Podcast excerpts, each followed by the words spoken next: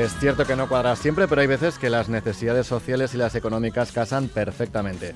Alrededor de 5.000 vascos trabajan como temporeros en el campo. Son personas que suelen tener contratos, se pueden imaginar, de muy corta duración y que pasan varios meses al año sin trabajo, dependiendo en muchas ocasiones de las prestaciones sociales. Hoy vamos a conocer a una empresa, se llama La Nagro, que ha nacido de la necesidad de dotar a estas personas de trabajo estable y sin interrupciones, que es muy importante, y a la vez ofrecer servicios a bodegas y viticultores alaveses. Hoy nos vamos al campo, como les digo, a Navaridas, donde Sangar, Mohamed, Toño o Jordan podan las viñas.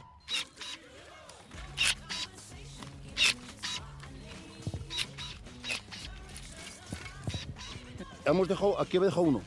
Entonces, no hay una cuarta. Entonces, como hay dos, pues dejamos más ahí de una cuarta para que no se, para que crezca bien el fruto, para que no se opriman en- de, un, de un lugar a otro, para que al final la uva crezca según su, su fuerza. Porque si la oprimimos, una engorda y la, otra se, se- se- la, debilita. Están podando. Está quien escuchamos es Celes, uno de los temporeros de la cuadrilla que trabaja a las órdenes de Leticia. Celes eh, nos contaba cuál es la clave de podar bien las viñas, que tiene su ciencia, lo ven, como toda labor en el campo. Eso también es cierto. Sonia Hernando, hola, Egunon. Hola, Egunon Iñaki. Hace unos días tuviste la suerte de estar allí eh, con estos integrantes de esta cuadrilla y enseguida vamos a conocerles en detalle, nos van a contar y de hecho ya han escuchado cómo hacen su trabajo, pero también podemos saludar a Austin Ortiz Echeverría, que es gerente y creador de esta empresa de la que le estamos hablando, la Nagro Servicios. Austin, hola, Egunon, ¿qué tal? Kaixo, Egunon, Millesker. Y Sorionak, pues una bueno, muy buena idea. Pues muchas gracias. Ahí estamos, pues peleando para, para consolidarla. De la necesidad virtud, como decíamos al inicio, claro. Así es. Dos años, ¿no?, de trabajo. Sí, bueno, llevamos operando, digamos, en campo desde abril del año 23, es decir, unos ocho meses, pero es verdad que antes de eso estuvimos un buen tiempo planificando, entendiendo las necesidades de los temporeros y las temporeras, sus vidas, sus retos, sus potencialidades y también entendiendo a la parte contratante, ¿no? a nuestros clientes, a las bodegas, qué necesitan, qué retos tienen, en fin, eh, qué les gustaría eh, en su contratación de, de mano de obra, etcétera, ¿no? Entonces, en conjunto, pues sí, llevaremos entre planificar y arrancar unos tres años en esta aventura. Claro, porque a las bodegas también les interesa contar con, con gente experimentada que sepa, que conozca la zona y que trabaje bien y tener una continuidad, ¿no? Claro, sí, sí, desde luego, para producir pues todo el vino que producimos en Río Jalavesa, pues se necesitan manos, sin ninguna duda, y, y no solo manos, sino manos pues formadas, organizadas, capaces, eh, y bueno, y eso es lo que intentamos nosotros ofrecer eh, para cubrir esa necesidad las bodegas, sobre todo. ¿Y tenéis clientes ya, ya fijos para- de la empresa que os piden o os demandan este, este servicio? Sí, tenemos algunos. Es un proceso. Hemos ido captando clientes poco a poco. Pues, por ejemplo, la cooperativa de la Bastida o Solagüen, como la conocen muchas personas. Eh, ahora estamos trabajando con un viticultor en, en Aváridas, podando, como hemos escuchado ahí el sonido de las tijeras de, de poda. Eh, también hemos trabajado con la bodega en Vite, en Moreda, de Álava. eh, y bueno, con, al- con algunas otras. Vamos eh, captando cada vez más clientes. La bodega Lanzaga, por ejemplo, en Lanciego, acabamos de firmar un contrato con ellos. Eh, bueno, poco a poco vamos haciendo camino.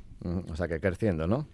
Sí, sí, la verdad es que, bueno, como toda empresa nueva, pues empiezas, empiezas pequeñito, empiezas con pocos clientes y poco a poco, pues bueno, vas, eh, vas eh, creando una, esa cartera de clientes, vas eh, formando cada vez más a tus trabajadores y, bueno, pues mejorando, ese, en ese camino estamos. Pero esto, Austin, es todo un cambio de cultura, un cambio de cultura para los temporeros que estaban acostumbrados a trabajar de otra manera y también para, eh, bueno, pues para los, los propietarios de los viñedos o, las bodegas.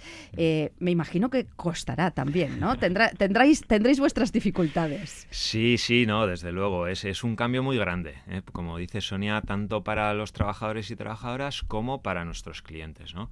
Al final el temporerismo tiene unas características y unas inercias muy específicas, ¿no? Eh, nosotros el cambio de modelo es total, porque nosotros pasamos de la temporalidad a la estabilidad, de la no formación a la formación continua, de, de digamos, de la exclusión social en la que viven no solo nuestros trabajadores o vivían antes en la exclusión social, sino todo temporero y temporera vivía o vive en la exclusión social por la propia precariedad laboral en la que vive, pues pasar de la exclusión social a la inclusión social y finalmente a la profesionalidad, ¿no? A ser, a tener un oficio, a tener una Mm. profesión y, y a poder vivir adecuadamente del trabajo en el Pero me contabas, por ejemplo, que Mohamed no quería vacaciones. Decía, no, no, no quiero vacaciones, pero... Y claro, le tuviste que explicar, no, no, que son pagadas. No, no, pero no quiero, yo quiero trabajar, ¿no? Claro, es que él está acostumbrado a co- eh, cobros y trabajo, y si no Claro. trabajo, no cobro, ¿no? Claro, sí, el cambio cultural es total, ¿no? Esa es una anécdota que, que a veces cuento, ¿no? Eh, claro, el concepto de las vacaciones pagadas, por ejemplo, ¿no? El no venir a trabajar, el, eh, pero el cobrar, eh, Mm. porque estás de vacaciones pagadas, pues bueno, eso nos ha sucedido, ¿no? Como otras muchas cosas, ¿no? Por ejemplo, eh, por ejemplo, ahora hemos comprado hace poco unas tijeras para podar, unas buenas tijeras eléctricas de calidad, que pesan poco, que son también tienen eh, corte, la seguridad anticorte, ¿no? Unas tijeras muy buenas de calidad, ¿no? Y, y a veces los clientes nos decían, "Joder, pero pero ¿y cómo tenéis herramientas eh, sofisticadas? ¿Se las dejáis a los trabajadores?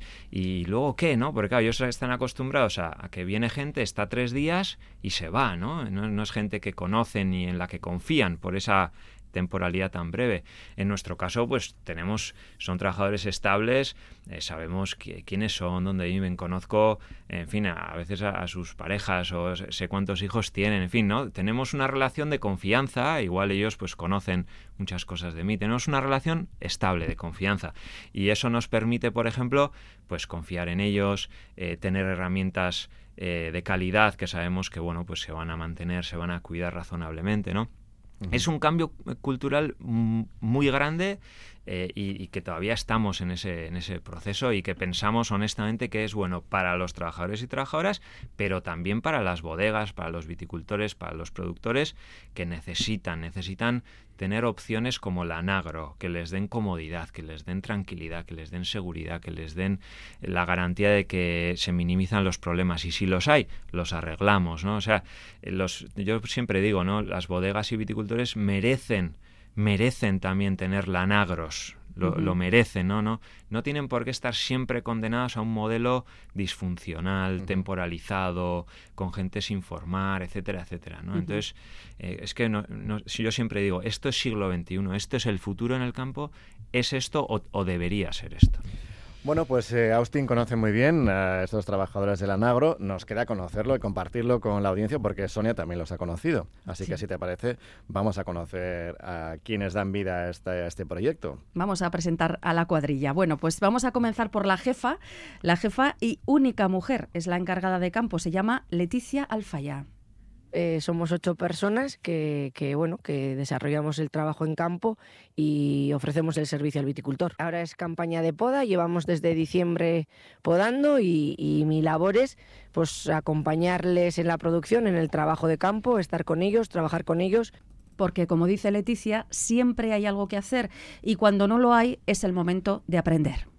El trabajo de campo se, se da en campañas, eh, pues tienen la campaña de la espergura, la campaña de vendimia, de poda, pero luego el resto del año pues es gente que no tiene trabajo. Entonces la Nagro eh, ofrece un trabajo continuado en el tiempo, pasar de la temporalidad a algo más continuado, y entonces son personas que viven del campo, que tienen su nómina, sus vacaciones, sus bajas pagadas y, y bueno, es una empresa algo diferente. Diferente también porque acoge a personas que no sabían lo que es, por ejemplo, coger una baja por paternidad, como Antonio, que ahora está dedicado a su pequeño. los primeros días no hacía nada más que preguntar si iba a cobrar toda la baja. O sea, para él era algo que, pues eso, que no se creía que pudiese estar en casa cuatro meses disfrutando del pequeño sin tener que aparecer por aquí. Leticia nos cuenta cómo algunos de los que ahora están trabajando en la cuadrilla tienen una pesada mochila a sus espaldas, como Rashid, que llegó en patera, y ahora nos cuenta Toño, uno de sus compañeros, está encantado. Mm, desde muy jovencito aquí en España estuve en, en un centro de menores para hasta los 18 años, claro que no podía salir de ahí. Y, y es un chaval estupendo, estupendo, estupendo, estupendo, trabajador, muy bueno. Y, y sí la pasó mal, sí la pasó mal. Ese hombre, por ejemplo, la pasó bastante mal. Pues nos quedamos con Toño, que tiene también su historia. Yo he trabajado toda la vida en, en el mercadillo. Y este es mi precontrato oficial, por decirlo así. Sí. Y esto te gusta más. sí, sí, sí, sí, sí. Estás más seguro también, ¿no? Claro, esa es la seguridad, más que nada. La seguridad, porque en el mercadillo vas a la aventura. y será lo que surja. Eh, un día te puedes ir con 100 euros y otro día te puedes ir cero. Es, pasa eso, la aventura. ¿Desde qué edad estás trabajando? Oh, yo llevo muchos años. Yo salí prontito, porque no me gustaba estudiar, salí prontito, a los 12 o 13 años me salí de, de la escuela. Pues me dijo, mi madre, ¿no quieres estudiar? Pues a trabajar. Y empecé a trabajar con mi madre en el mercadillo. Toño había trabajado en el campo, pero la primera vez que ha tenido formación ha sido aquí. Había vendimiado, sí, pero no había podado. Por ejemplo, aquí he aprendido a podar, a desengarrar, a eh, la espergura, todas las labores, vaya. Todo lo que es las labores del campo eh, me están enseñando aquí en, en, la Nagro. Madre mía, Agustín, vaya historias, ¿eh? Rashid, que llevó en, Patera, otoño, trabajando desde los 12 años y hasta ahora nunca había tenido un contrato como, como este. Bueno, ni un contrato, de ninguna manera. Mm. Sí, pues eh, son son historias de vida pues eh, bueno pues eh, muy muy reales muy duras en ocasiones y al mismo tiempo muy bonitas porque ves ves ves la mejoría no ves el progreso ves ves la vida nueva que, que conseguimos ofrecer eh, a algunas personas nos gustaría podérsela ofrecer a más, pero bueno, pues eh, estamos en ese, en ese inicio y bueno, pues con, muchísima ilusión, ¿no? De, que los trabajadores puedan progresar, puedan mejorar y que nuestros clientes también pues puedan tener una opción de calidad para cubrir las necesidades que tienen, ¿no? Eh, bueno, yo no, creo que se, podemos seguir con la cuadrilla, ¿no, Sonia? Porque estamos impacientes. Yo quiero saber un poquito más, ¿eh? sí, es que además hay muchas historias que contar. Así que, bueno, vamos con Mohamed, que es el que menos habla de todos, no por falta de ganas, sino porque todavía no domina, no domina perdón, bien el idioma, eh, pero se explica y nos cuenta que está muy contento. Está contento, sí. Con trabajar está contento. ¿Son buena gente esta? Sí, buena gente, trabajar chicos, buena gente. ¿Tú has trabajado siempre en el campo? Sí, siempre tenía un amigo de, de Ullón, trabajar en el campo, sí, cada año trabajar en el campo, sí. Este es el que no se quería coger eh, eh, las vacaciones. Las vacaciones, pues por acaso. sí. Vive con su mujer y sus cuatro hijos en Noyón. Es la primera vez que tiene un contrato de este tipo, a pesar de llevar muchos, muchos años en el campo. No trabajar cada alta, poco, un mes para baja, trabajar la batata de Santo Domingo, vivir antes Santo Domingo. Sí, trabajar un mes, 15 días para terminar y está baja. Esto es bueno, ¿no? Está bueno para trabajar, sí. Un año o dos, no sé cuánto. Está bien, quiere mucho. ¿eh? Bueno, vamos con Antonio, tiene 46 años y una historia muy parecida. Lleva muchos años trabajando en el campo, pero su historial laboral es muy corto. Al principio con Faustino cuando entrábamos, pues eso, eh, lo, de la, lo de la seguridad social lo pagábamos nosotros, teníamos que pagar al mes lo de estar dado de alta y no nos valía para el paro ni nada de eso. Ahora ya ha entrado por, por régimen general y es diferente, ahora muy bien. Jordan es uno de los más jóvenes, dejó de estudiar con 15 años y desde entonces estaba en el mercadillo. A pesar de su juventud, tiene ya tres hijos y un cuarto en camino. Porque tengo trabajo, estoy feliz, tengo mis hijos y estoy contento, sí. ¿Antes del anagro qué había? Nada. No tenía trabajo. Nada, no tenía trabajo. Eh, Sangar es otro de los veteranos del grupo, bromea porque dice que es el más torpe de todos. en el campo empecé con 13 años. Entonces ya podemos estar en nivel experto. Más o menos. Vamos a decir intermedio, mejor, pero sí. ¿Por qué dices entonces que eres el más torpe de todos? No, porque me tienen que siempre que ayudar porque soy el más, el más atrasado un poquito más lento. Lento pero seguro, Sangar agradece todo lo que está aprendiendo en Lanagro. Me sacó el carnet de, de tractorista que no lo tenía. Hemos hecho más cursillos y ahora estamos eh, haciendo un cursillo de fitosanitarios de un grado superior para poder tratar sobre venenos y todo eso. Y creo que es una, una puerta de esperanza para, para, el futuro, para poder pues, llegar a más sitios. Y habla de la cuadrilla, una cuadrilla maravillosa, dice. Maravillosa, la verdad. Aparte son familia, maravillosa. Mohamed también es, es como si fuese de la familia, aunque es marroquí, no importa. Nosotros no hacemos distinción de, razas, creo que todos somos humanos y nos tenemos que amar. Eh, sí que es cierto que vienen pues de un mundo complicado, con unas mochilas muy cargadas y bueno, pero fácil sí es fácil. ¿A ti te respetan? Sí, Eh, sí, vamos, eh, mi palabra para ellos es sagrada, vamos a decir. Sí, eh, sí que es cierto que, que, venimos de un mundo muy masculinizado y que entonces al principio, tengo que decir que muy al principio, les sorprendió que, que una mujer fuese su jefa, pero no, ahora, ahora vamos, sí, sí me respetan. Saben la diferencia que hay, ellos trabajan pues estrictamente las campañas en las que se les requería y ahora saben que tienen trabajo todos los días, tienen su sus bajas en caso de ponerse enfermos, sus vacaciones como cualquier otro trabajador y eso para ellos como personas pues al final también pues pues pues les hace más más gratificante el trabajo y luego pues por otra de otra manera también yo creo que, que les introduce en el, en el mundo laboral que hasta ahora para ellos era muy complicado la inserción en el mundo laboral para ellos pues ha sido difícil. Bueno, Antonio, Toño, Rashid, Mohamed, Sangar, Jordan, Leticia, de verdad que más que una cuadrilla es una familia, de verdad. ¿eh? Sí, la verdad es que hay muy buen rollo y se nota, lo transmiten en cada gesto. Bromean entre ellos como cuando le piden a Antonio que nos cuenten, que nos cuente Antonio, cuántos nietos tiene a sus 46 años. Nos lo cuenta después de pedirle que nos hable de sus compañeros. Sí, la mayoría son conocidos, los conocemos todo. Eh, es el, es el marido de mi tía, así que estamos todos en familia. muy bien. ¿Les quieres contar a la gente, de, a la audiencia de Radio Euskadi qué familia tienes? Lo haré.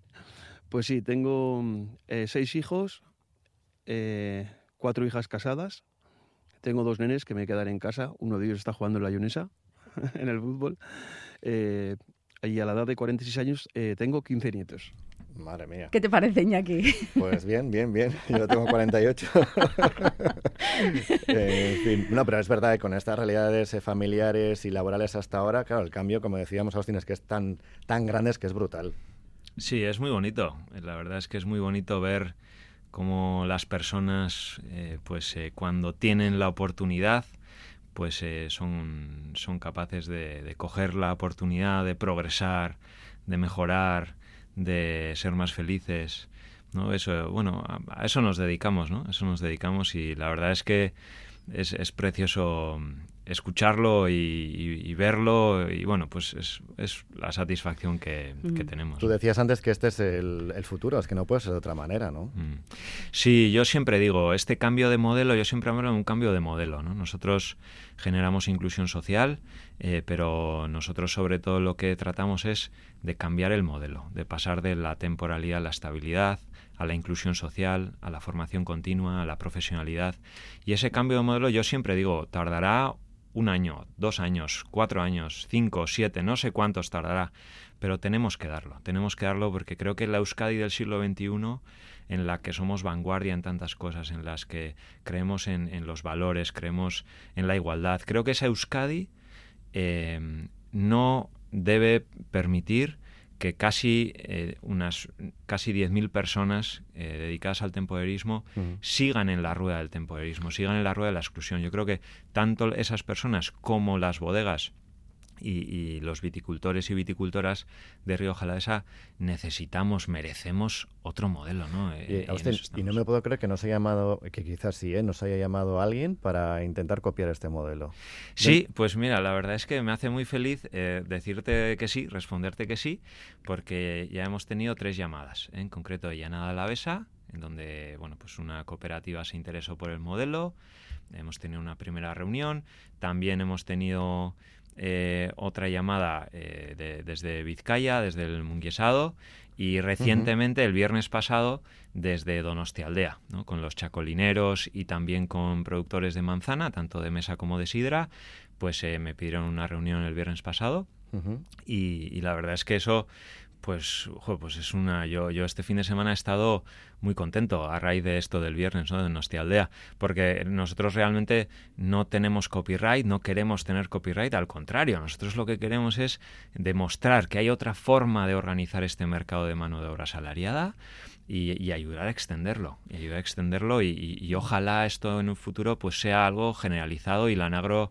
eh, pues sea, sea lo común. Ojalá lleguemos ahí. Me estoy acordando que en otras ocasiones, perdona Sonia, que hemos estado en otras, eh, en otras plantaciones de, de, podas, inicios de poda, y hemos hablado con gente que trabajaba también en la poda y nos decían que aquí en Euskadi estaban, me acuerdo más una frase, que estaban en el cielo, literalmente, porque habían tenido experiencia de trabajar en otras zonas del Estado y que no es comparable, pero es que lo que estás narrando ahora, claro, está a años luz, ¿no? De la realidad que se pueden encontrar fuera de, Euskadi en este caso y según nos contaron, ¿eh? insisto, ellos mismos. Sí, sí, eh, tenemos que darnos cuenta que el colectivo de personas temporeras es un colectivo muy invisible, es decir, no, no es un grupo de personas que esté organizada, que sea visible en general en los medios de comunicación. Eh, bueno, pues hoy tenemos la fortuna de poder darles voz y os lo agradezco muchísimo, pero habitualmente son personas que no suelen salir en los medios de comunicación, que no están organizadas en organizaciones o en sindicatos o en mm. nada parecido, ¿no? Eh, son personas que tienen vidas muy complejas eh, y son muy invisibles, ¿no? hablamos unas de los temporeros de Euskadi, hablamos de 9.587 personas según datos del ANVI de 2019, 5.000 y tantas de ellas residen en Euskadi y las otras vienen desde afuera a trabajar y vuelven después, ¿no? Es decir, que no, no es un colectivo pequeño, y eso hablando de Euskadi, de un, país pequeño, eh, no digamos ya la cantidad de personas temporeras que puede haber en Andalucía, Extremadura, en Extremadura, en fin, quiere decir que son evidentemente otras, otras escalas, ¿no? Entonces, ese es, esa, es, esa es la utopía que, que perseguimos, ¿no? El poder cambiar el modelo para beneficiar no solo a las ocho personas que tenemos nosotros contratadas, que por supuesto también, pero para beneficiar, ojalá, a muchísimas más personas. ¿no? E, ese, ese, es el sueño por el cual pues eh, hemos iniciado la Nagra. Yo sí tengo una pregunta, porque claro, todo esto es gracias a que hay bodegas y viticultores que están interesados por. Eh, ¿Por qué les interesa este modelo a ellos? Porque claro, si no hay negocio, esto no funciona. Eh, véndelo, Austin. sí, sí, de hecho, aquellos clientes que nos estén escuchando, bodegas, viticultores, viticultoras, también trabajamos mucho en la producción de pera, de pera conferencia, también trabajamos en la aceituna, eh, también hacemos, hemos empezado a hacer también trabajos de jardinería que son perfectamente compatibles con los trabajos del primer sector. ¿eh? Eh, entonces, aquellos que producen eso, uva, vino, pera, aceituna, o tengan necesidades de jardinería y nos estén escuchando, pues sí quisiera decirles que, que nos llamen, que nos escriban eh, porque efectivamente este Lanagro no es posible sin nuestros clientes. Eh, queremos más clientes, queremos mejores clientes eh, y estamos encantados de colaborar con, aquellos que lo necesiten. ¿Por qué, ¿Por qué contactan con nosotros aquellos que ya lo han hecho? Bueno, pues sobre todo porque necesitan necesitan manos en el campo, ¿no? Al final para producir uva necesitas personas, un trabajo muy manual, la poda, la vendimia, la espergura, son trabajos eminentemente manuales. Eh, también hacemos, por cierto, trabajos al interior de las bodegas. Estamos ya facultados para, hacer trabajos después de vendimias.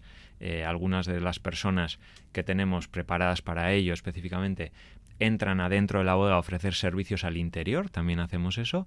Eh, y, ellos, los clientes, necesitan personas. Y nosotros, además, ofrecemos una gran comodidad. Es decir, la contratación, las altas, la formación, la prevención de riesgos laborales, eh, organizar a las personas, eh, crear equipos, todo eso eh, ellos se olvidan, lo hacemos nosotros con nuestros técnicos, con Leticia, con Yasin, que es otro de nuestros técnicos.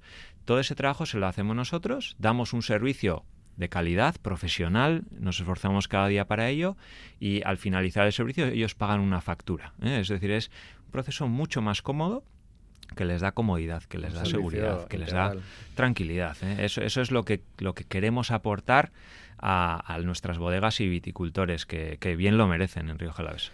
Por cierto, la audiencia te felicita también ¿eh? por, eh, por, la idea y por la iniciativa, así que Soriona, te lo traslado. Vamos a acabar con música, ¿te parece, Sonia? Que creo que también, ¿no? Trabajando, claro, hay tiempo para un poco de, todo. Ya hablamos de una familia. Bueno, claro, estábamos ahí en, pues en una conversación también, en una charla muy, muy agradable, la verdad, y claro, ahí salió que a Jordan, eh, que lo hemos conocido, os recuerdo, 25 años, el más eh, jovencito de todos ellos, pues que le, que le va mucho esto de cantar y que además lo hace muy bien. Y entonces yo le dije, ¿y no te animarías? Hombre, pues claro, fue mucho más fácil de lo que yo pensaba, así que nos ofreció una canción de despedida.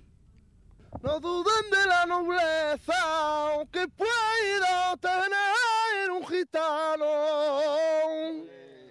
No duden de la nobleza porque tiene corazón como cualquier ser humano por no Bueno, pues si en un momentito le va mal lo del campo, oye, aquí yo veo una solución, eh, Austin. Esto es cuestión también de gestionarlo, ¿eh? Sí, sí, a veces Jordan nos, nos deleita en campo con, con su voz y, y sí, pues eh, muy, muy orgullosos también, aprovecho para decirlo de, de nuestros trabajadores, que les pedimos mucho, que les exigimos mucho. No, no es fácil, esto es una maratón, hay que dar el callo en el día a día. Eh, pero desde luego pues, están. pues muy orgulloso de- del esfuerzo que ellos hacen también pues, pues por, por aprovechar esta oportunidad, por progresar y por mejorar. Muy bien. Pues Austin Ortiz Echeverría, gerente y creador de Lanagro Servicios, Millas Kerbenetan, Bioches. Zuei, Y zuei. que tenga continuidad, que recibáis más llamadas y que se extienda esta fórmula. Es que ricasco. Y a toda la familia, a toda la cuadrilla y a, a las personas que trabajan también contigo. Es que. Gracias a vosotros y vosotras por darles voz a ellos, a ellas y, y siempre que queráis, pues aquí estaremos para, para contar o cantar un poco más. Pues estaremos encantados de repetir visitas, seguro que sí, ¿no, Sonia? Sí, yo, vamos, notado, cuando me sí. digas. es que ricasco a los dos. Ay. Arte, son las 10 y 36.